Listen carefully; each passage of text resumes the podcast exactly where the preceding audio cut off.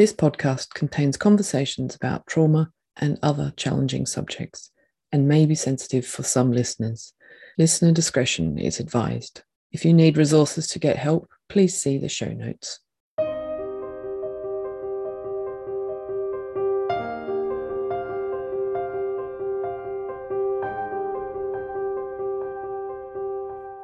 You're listening to Drawn to a Deeper Story. I'm Kath Brew from drawntoastory.com. I'm an artist who illustrates and educates about marginalised experiences for positive change, with a particular interest in identity, belonging, and expat life. This podcast is about the lives that challenge us and the difficult conversations around them. It's a place to listen openly, to absorb people's truths, and to learn how to show up differently for the benefit of everyone, and that's you included. Today's episode is the last one in series two. This is a listen and look episode, and there's a range of images in the show notes that will help you to immerse yourself in the full experience of today's conversations, and you'll find these at drawntoastory.com slash podcast and go to episode 21. Now, back in series one, I interviewed Antonia Rolls about being the parent of an addict. She's an artist, and since our conversation, she's created her second exhibition called Addicts and Those Who Love Them. Behind every addict is someone traumatized by loving them. And so I went along to her exhibition in Brighton to talk to the people who came. I wanted to hear their reactions to Antonia's powerful paintings, and this this was a visceral space where anything could happen, and I wanted to create a space within that space for people to express and process what they were feeling. Now you're up on deck, you're a fisherman, and you're learning all about seafaring. On the day that we recorded these interviews was the Mackerel Fishing Festival in Brighton. And so as we sat in the Fishing Quarter galleries with these incredibly powerful stories of people's addictions and their struggles, we were serenaded by singers from Shoreham, a whole group of men dressed as pirates singing sea shanties. This context to the exhibition added a weird surrealness to it. It was as though everything that we were reading in the exhibition was strangely gilded by the beauty of their voices, when in fact, what you were reading and experiencing was incredibly confronting. Now you're up on deck, you're a fisherman. I wanted to ask you about your responses really to today's oh, exhibition, what you think about it. It was brilliant. I mean, as I walked past earlier on, I was looking at the uh, the picture, and I, I was due to do something myself here, meeting somebody else. Just walked past it, and then came back to look at the picture again. And in a way, that's a really good. Um, you know, advertisement for this dis- show, this display, because the the whole thing about addicts and those who love them, and people forget about the pressures on, on them and you know I was just chatting with Antonio, the artist, and uh, a number of thoughts from my own experience over the years and my own experience with others. And really, really very good um, show and, and and a good, you know, and it's good to look at an alternative approach to the Yeah. subject. Yeah, absolutely. My name's Ronan, and I've had my own personal battles. I lived in Scotland for 20 years. I've got a lot of experience working in mental health and with homelessness, and a lot of people have been around substance abusers. And I've got a lot of really good friends who have had a lot of issues, Yeah. like real issues. And what I really enjoyed about the exhibition was just the different people that are involved in, in that type of world, you know, I suppose, um, including family and even just professionals. I think you had Sir David Nutt, a really interesting character. Yeah. Uh, so yeah, I thought it was just it was a really personable kind of experience, mm. Mm. and it's something I'm really interested in, and it's just totally taken us by mm. surprise today. So Yeah. it was really Yeah. it was amazing. Yeah. And as you were walking around, was there anything that came up for you that you didn't expect? I think for me, part of it was that sort of breaking down the barrier of what an addict is and, you know, really making it very personal. And that you know, addicts come in so many different mm. guises, and you know, I think you say that word and it has such a negative connotation to it. But yeah, for me, changing people's attitudes, I think, was probably a Yeah. interesting part of it. Yeah.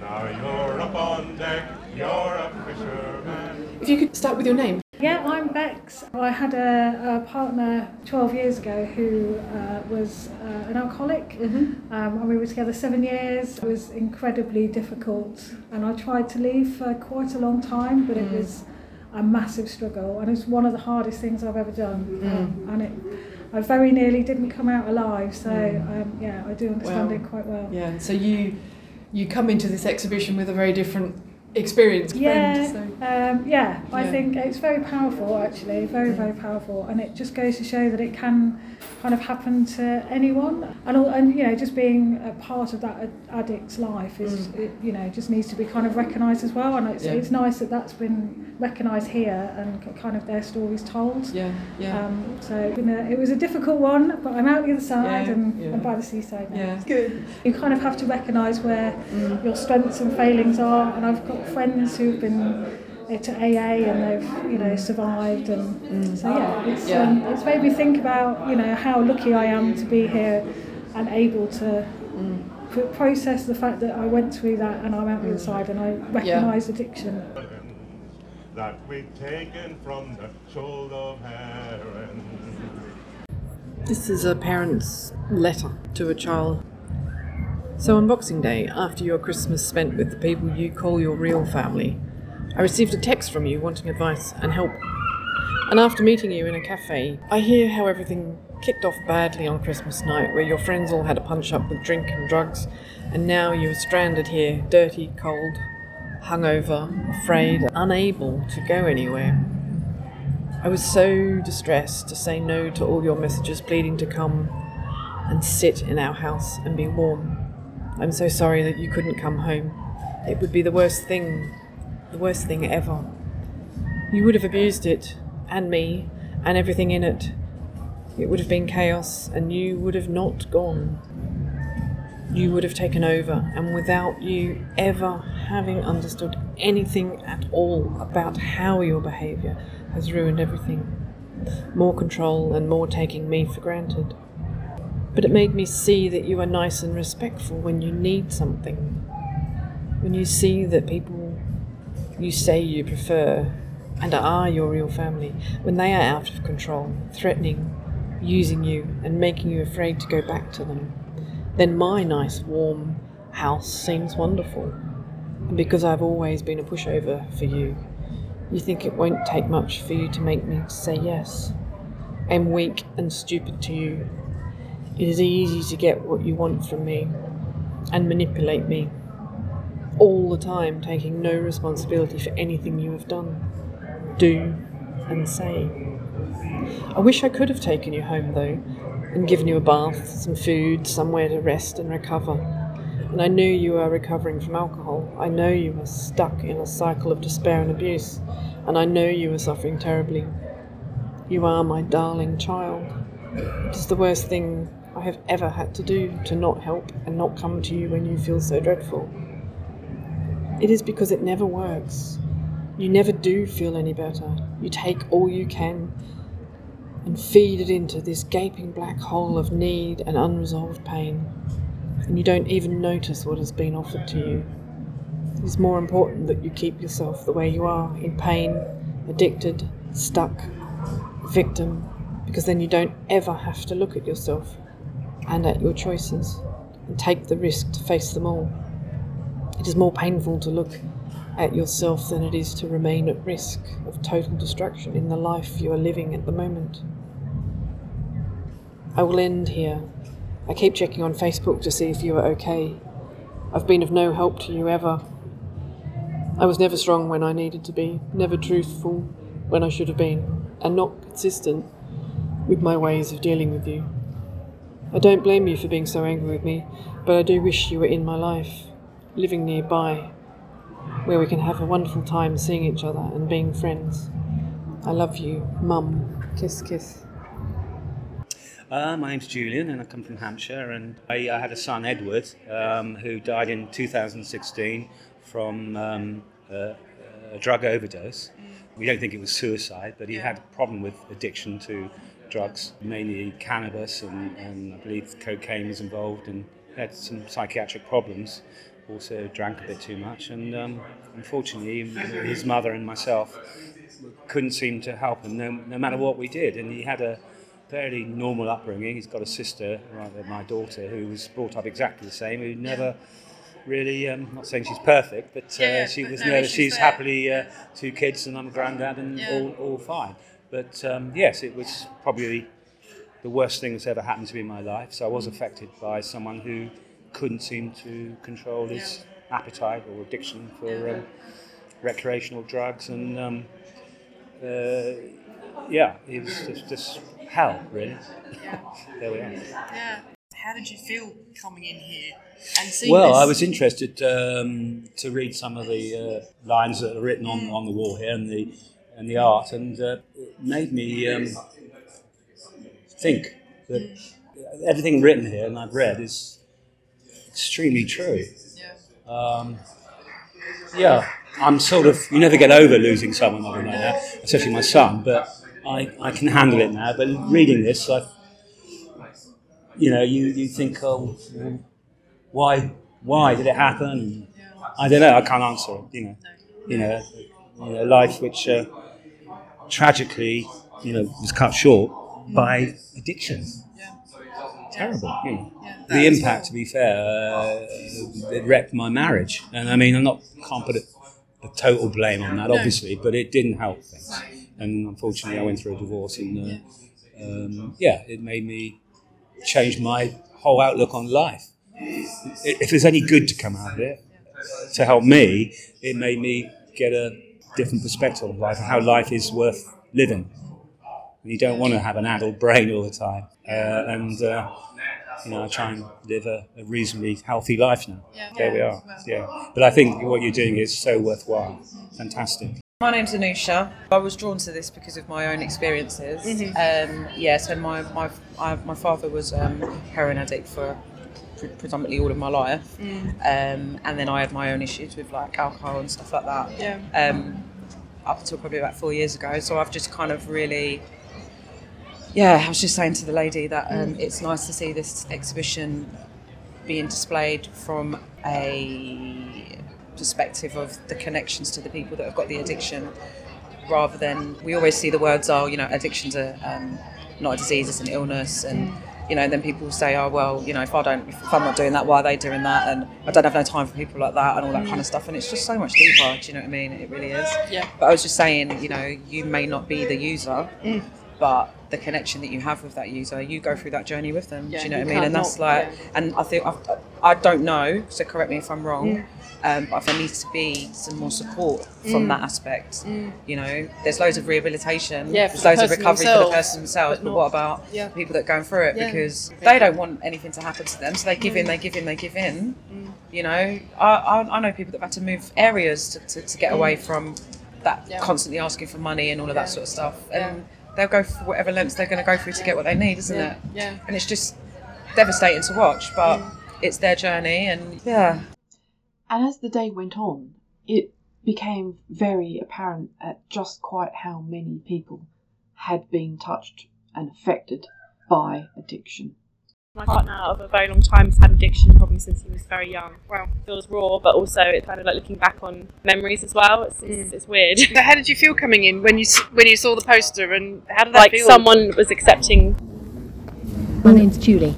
Julie, right. And what brought you to the exhibition today? My friend knew about it and suggested we came. Before you came here, did you have any thoughts about what addiction meant, what you thought it was?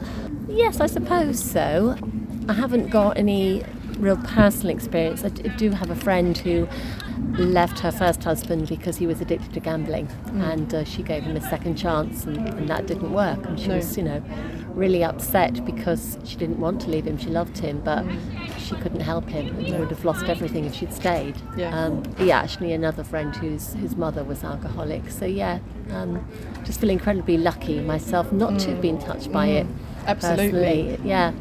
My name's Jane, I'm from Weymouth, and it, I think it's something that's touched all our lives in some way, whether it's a friend, an acquaintance, a family member, and that's certainly the case with Yeah, me. yeah. So coming in today, then, how did you feel? What were your emotional reactions? Initially, I was attracted by the art because I saw the boards and the promenade, and so it was the art, the, the, the quality of the art there, and then it was the it was the combination of the art with the words and the Mm. stories of the, the, the different people in the paintings and the, the, the photography that Mm. was that was very powerful. Yeah.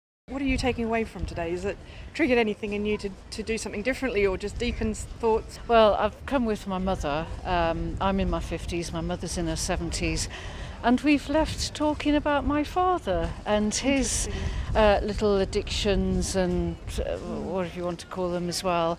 And so that's made us talk more about that. And Mm. also, um, it, it's made me think about it of, of someone we know about, my, s my sister who isn't here today, and her friend and his mm. addictions. So, and maybe thinking how we can move forward with that. Mm.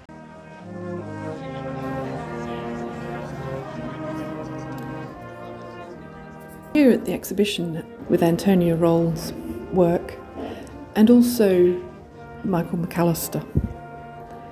Michael McAllister's is a series of photographs of him as a child, as a small boy, with words placed over them, words from, from him describing the inner space that he is holding.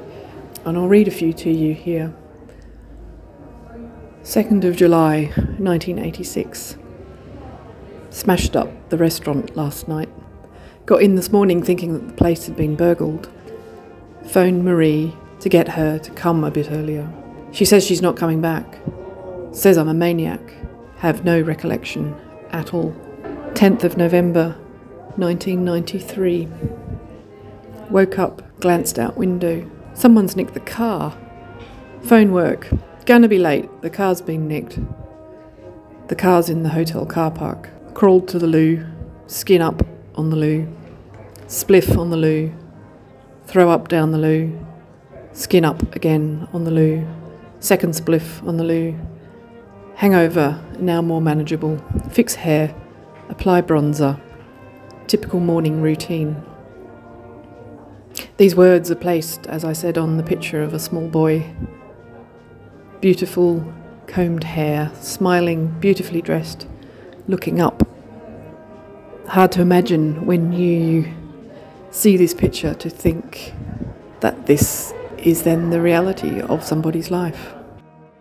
15th of January 1994. Am now buying my blow from paramilitaries downstairs. One of them holding a gun and looking like a wanker. They've sold me gack, but I'm certainly not going back to complain. Hit something with the car last night, and assuming it was a tree. Number plate is lying somewhere between here and the hotel. Can't find it. Big V shaped dent at the front. 3rd of April 1997. What is it with these people having two drinks then going on to water or coffee? It's really bloody annoying wasting alcohol like that. Like sex without the orgasm. I'm now attending Humans Anonymous too. It's a new one. As well as AA, NA, MA, and NIC Anon. Pray, Michael, pray. Keep praying. Be humble. Be grateful. Behave, conform, comply. Accept, accept, accept. God loves a trier. It's interesting looking at these photographs because there's this beautiful picture of this little boy, then with these words that are so simple but actually really compound you to enter into another space. It takes you places that actually really starts to help you understand on some level, some minute level of what being an addict must be like. And God knows from looking at these, it's a painful place. It's the last one, 7th of May 2001. Maybe it's not a disease. Maybe I'm just undisciplined and greedy, immature and wayward. With spliff and drink, I'm carefree and pain free and worry free and blissfully happy and content and at peace with myself and all around me, even if it only lasts for that first hour or so until madness inevitably takes over and I'm off running amok and creating havoc. One minute striding into the bulldog, thinking I'm God's gift. Next thing, crippled with self loathing. And before you came into this exhibition, had you personally or anyone you know have had experience of addiction? Uh, yes, I personally um, heroin addict for uh, three years, really. Wow. Yeah. Pretty well rock bottom. Um, yeah, waking up in in sort of doorway kind of rock Yeah. bottom. So, and with that experience, knowing what you've come in with, then how did you feel about coming into the exhibition? Were you, what kind of emotions It- came up? it's it's good. Yeah, that resonates. You know, it's it's the especially the bits where the support. It's nearly impossible without support because you just feel so bad. What's stopping you going and scoring? Yeah. My name's Roxy and I live in Brighton and I was walking past the exhibition and the large banner that said the word addicts drew me in because I myself am a recovering alcoholic and so the exhibition poster stood out like a sore thumb so it naturally drew me in because it's a huge part of my journey um, recovery from alcoholism and, and substance abuse. Yeah. So you, you very, I mean, compared to some other people that I've interviewed who like no experience at all, you come in with a very, very different Yeah. headspace, emotional space. So how did you feel coming into it? Were you nervous to come in and see it? I wasn't nervous, um, but um, you know, reading some of the text on some of the paintings, you know, it's quite moving and it's quite emotional because it's very close to home. I am a child of an alcoholic. Uh, my mother is still still suffering alcoholic, and I'm six years sober. And so, you know, looking at these paintings and the emotion in the written words, it's um, very moving because it's, um, I know that reality really well, um, having been raised in that environment and also um, still working a program to stay sto- sober one day at a time. Yeah. I truly believe that alcoholism and addiction is an illness, just like Mm. mental health. Actually, the two go hand in hand. You know, people who suffer from mental health or trauma, their solution is, is alcohol and drugs. Um, and yeah, it's really refreshing to see this exhibition. Um, you know, for people to be educated more Mm. in the pain and suffering and the joy in recovery, um, because this is a silent, um, silent disease and it's a killer one, and there needs to be more awareness around the impact on people's lives, um, how it takes so many lives, um, the impacts on people's mental health and their upbringings if they're raised in an alcoholic home. I mean, it's just, it's like a domino effect. So I'm just really excited to see this exhibition. A wonderful, perfect town for it to be in. Brighton is considered, you know, very debauched, and it's a wonderful place to come and party and lose yourself, but it's also an incredible place to get sober and clean. Um, there are over 60 AA meetings a week Really? in Brighton, Wow. and that's not including other 12 step fellowships. And obviously, loads of support services um, run for nothing by Mm. charities and the government. Mm. So, you know, we are so lucky in this town that if you want recovery, it's here. Yeah, it's the place to be. Yeah. Yeah. My name's Wayne and I came here today because I've got personal experiences with the exhibition. It was really, really interesting to see the survivors' thoughts and also people. Mm. I love the idea, you know, we talk about the addict, but we don't talk about the people Yeah. The supporting them and yeah. helping them. Like my mum, my family, I nearly destroyed them, and it's really, really good to see both sides Mm. and highlight, you know, that it's such a ignored. Mm. We just write people off, and Yeah. I wasn't written off, and I'm here being Yeah. fabulous life again. So Yeah, yeah, yeah, and yeah. the stories, you know, I didn't go the way I did for choice. You know, bullying, heartache, being gay, all had this tapestry of becoming, Yeah. feeling self-worthless and Yeah. destructive, and losing my dad. Yeah. And people are kinder and spoke more, we wouldn't go down these levels of Yeah. hurting ourselves so much. Yeah. And in reality, that could be any one of us. Any one of Like us. we're all this far, Any like one tiny of little us. way. Yeah, yeah. Addiction's very isolating. You Mm. lie, you steal, you take drugs to lie to yourself. You're feeling better. Yeah. So yeah, the whole isolation thing, and once you break out of that and you see that, you know, if we helped more or Mm. understood more, spoke more, Yeah. even even little things. If you've had a bad day, get it off your Yeah. chest, talk. Yeah. Yeah. You know, find peace with yourself Yeah. and stop all this judgment and homophobia and racism and bullshit. You know, Mm. just like we were more freer and kinder to each other, we wouldn't feel so isolated, and hence this Yeah. pattern of abuse. Yeah. My name is Bex. I realise, actually, probably only since coming to the exhibition, that my life has been full of addicts. Mm. And um, interestingly, I've just moved out of a house with addicts. Um, my landlady's son is seven years into uh, crack cocaine addiction, and she went away because she couldn't Couldn't cope cope. with it anymore. And I found that I was standing in for her. He was bursting into the house, speaking to me in the way he spoke to her, and I thought, oh, on one level, this is flattering. You see me as part of the Mm. family. But actually, I'm neither your mother, your sister, or your lover. No. And I'm seeing the chaos you're creating Yeah. for all of those people around you. And I don't have to take that on. And the exhibition also causing me to look at my own addiction, which is smoking. And um, whilst I know in the hierarchy of addictive substances it's probably quite benign, but I'm recognizing that my desire to smoke in my home drew me to completely the wrong place. and so um, one of the things that everything in this exhibition shows me is that the opposite to addiction isn't sobriety, it's connection. And um, what I'm recognizing is my desire to smoke stops me interacting with children, with other people that I would really gain from interacting with. That's so quite a realisation, Yes, isn't it? so it's it's filled me with Yeah. hope. and moved into a non-smoking house. Yes. Good. Yes. And also at the exhibition, we have a handmade quilt that's called Stitch Away the Stigma. It's a creative campaign for those affected by the substance use or gambling of a loved one, and it's created by a York based textile artist called Natalie Needham. It's a quilt stitched together with words on it, and I'll read you a few of them because they take you to a place that's different. I am traumatized by your need to make me responsible. I'm not. I still hope for a miracle. You broke me. You broke my heart beyond repair. Yes, I still love you. How is that possible? Drugs are not killing you, they're killing me. It's your addiction, yet I have so much guilt. I'm tired of walking on eggshells. You don't remember, but I can't forget.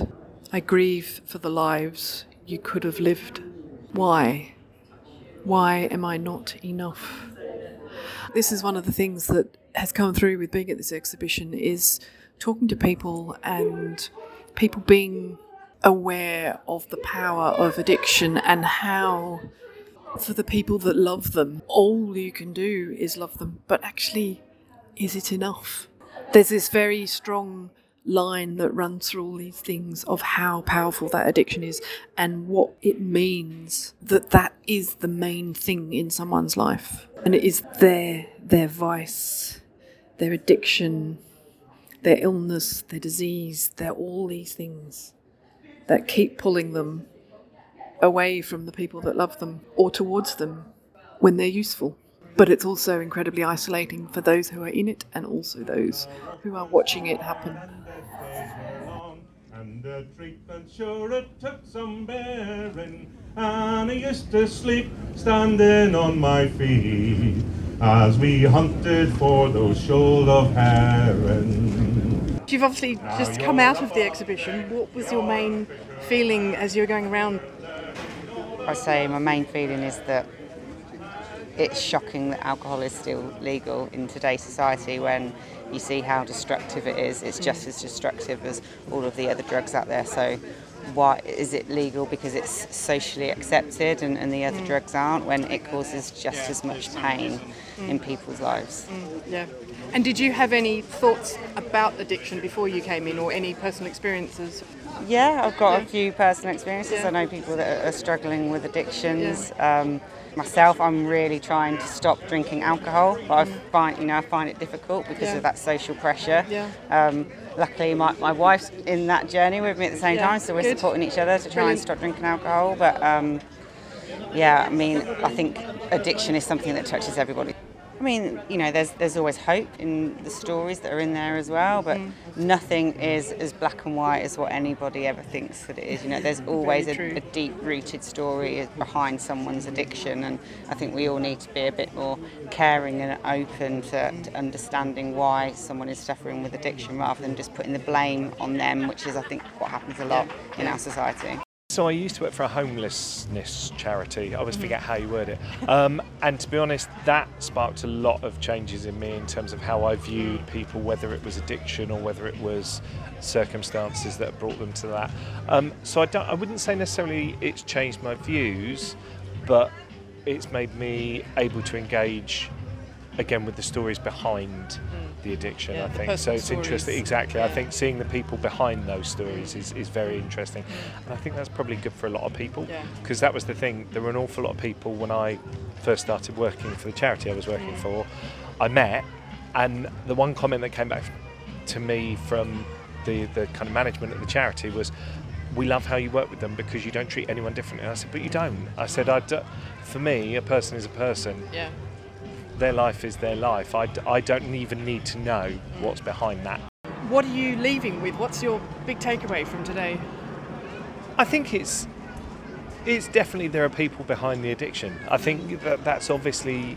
I, I think what's interesting is adding the element of the loved ones. So I think it's taking away the fact that there are people behind those Yeah. with stories Yeah. rather than oh they're addicted to booze, they're addicted to drugs. Yeah. So- Yeah.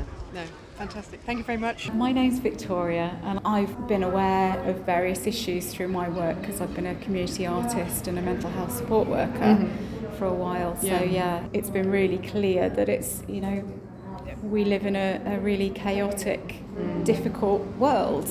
And, you know, these traumas get passed down generationally, and, you know, people are kind of carrying the, the buck really for, Yeah. for the way that we live, Yeah, unfortunately. Yeah, yeah. And what, in, from those experiences of you with work, as you've walked around, what's come up for you? What's been particularly apparent as you've looked at these pictures and seen people's stories? Well, the bravery, really, you know, mm. it's it, the courage that people have, and, and at such young ages mm. as well. You know, I was really touched at a couple of the stories, the very young people who are having to deal with, with parents. When you leave today, what are you going away with? Has it changed your view on addiction, or how are you, how are you feeling as you leave today? I think it has changed my view on addiction. Yeah, um, I find it really hard as a parent to put myself in in those children's positions. You know, they are. You know, a lot of the people here are having grown up with with parents with addiction. They're very forgiving, um, hmm. and I think that's a wonderful thing. You know, and I think that's something that I can learn from. Hmm. There is a big judgmental part of me which comes out and says, oh, you know, you should never treat hmm. people like that. But then, you know, you never know what agony somebody is in. It's not nice to wake up and find that you were threatening or fighting with strangers, let alone friends. I started to realise I was frightening people. All the intimate relationships I had ended due to my drinking.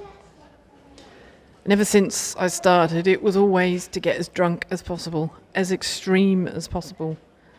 After taking Valium very heavily, my brain would switch off, but my body would still function. So I would be operating without any sense or reason. I had always drunk too much, but now I was bigger and stronger. My behaviour became more of a danger to myself and others. This painting with my face smashed in is just what happens when you push your luck so far, the world pushes back. I was wearing a jumper I got from a police station because I was walking in the rain in nothing but jeans. One minute I'm okay, next minute I'm running riot. I've always just gone around in a circle with drugs. I seem to take them whenever I'm happy or whenever I'm sad, to celebrate or console. And after a while, I realised it's just a habit. Drinking really took itself to another level in my 20s, and I would wake up in increasingly random places or situations. Drinking was a compulsion, and I often just used to turn nasty or aggressive all of a sudden, losing hours or days of my life and it being an accepted thing in those around me. Not knowing how or what you've harmed yourself or someone else, lying about your drug use or hiding it, apologising on a Sunday or moving out just gets exhausting. It's hard to understand the nuances when the argument comes down to alcohol versus drugs. There's a lot that differs. Stopping the Valium was hard, as I was always in a cycle to get off them, booze or blues. I know I've done some damage. I get mood swings quite a lot. I made a lot of mistakes and blamed them on alcohol or drugs, but it was still me who did those things, upset people, or just embarrassed myself. But I've always overdone it and caused problems. Some drugs, taken the right way, can expand your mind and your understanding of them and the world.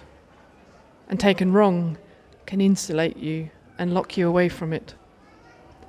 There's a huge difference between being the life of the party and the one who overdoes it every time. It really does tire you. I'm very closed off now.